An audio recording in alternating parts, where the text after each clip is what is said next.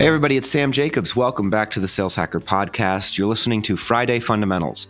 As I'm sure you know at this point, Friday Fundamentals is a short format where we have this week's guest, Alon Waks, the VP of Marketing from Bizible, and he's here to talk, us, talk to us about one thing to do and one thing not to do when you're deploying an effective account based marketing strategy, an ABM strategy. So that's going to be great. Now, before we get to Alon, we want to make sure that we thank our sponsor, always. Our sponsor for Friday Fundamentals is Outreach. Outreach triples the productivity of sales teams and empowers them to drive predictable and measurable revenue growth. By prioritizing the right activities and scaling customer engagement with intelligent automation, Outreach makes customer facing teams more effective and improves visibility into what really drives results. And we're talking about results because we've got this week's guest, Alon Waks, on the show. Alon, welcome to the show. We want to hear from you one thing to do and one thing not to do when you're deploying an effective ABM strategy. Cool. Hey, Sam. So let's start with the not to do so that we end on a positive note. The not to do is do not start buying tools and do not start sending and spending tons of money before you really get to understand the target audience persona, but map your accounts and define your list. Doing that means this stalk them in an official good way, not a bad way. Talk to some of them, understand what they care about understand where they go to learn, understand what they hate, e.g., digital spam and so forth. After you do that, take a subset and start working on your messaging and test it out.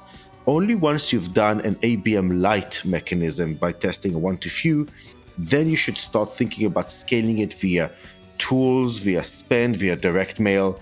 You're starting to do that without really testing and going into an account based manner can be expensive and takes time and that is counterintuitive to you and your sales team. The one thing to do is align yourself and your sales leaders on what list makes the most sense that you both agree, shake hands, and decide this quarter we're going to go for this 250 accounts and we're going to work on them in an aligned manner between marketing a cover and one to one hand battle by the BD on sales. For example, let's say you're putting together a very good roadshow at the end of the quarter or the last four weeks of the quarter. You want to make sure that not only marketing invites people to attend, but that you curate the agenda content and look at geo clusters where most of your target accounts are, and then make sure that your salespeople help you curate the list of the speakers. Who's going to be the target account executive? Who's going to be the people that are going to be in the next podcast? Only when you align that and everybody's bought into the mechanism, then you can succeed and have a quicker velocity to ABM program. Alignment. The key to all success in life is making sure that everybody is singing from the same hymnal, as they say. Alon, thanks so much for that insight for Friday Fundamentals.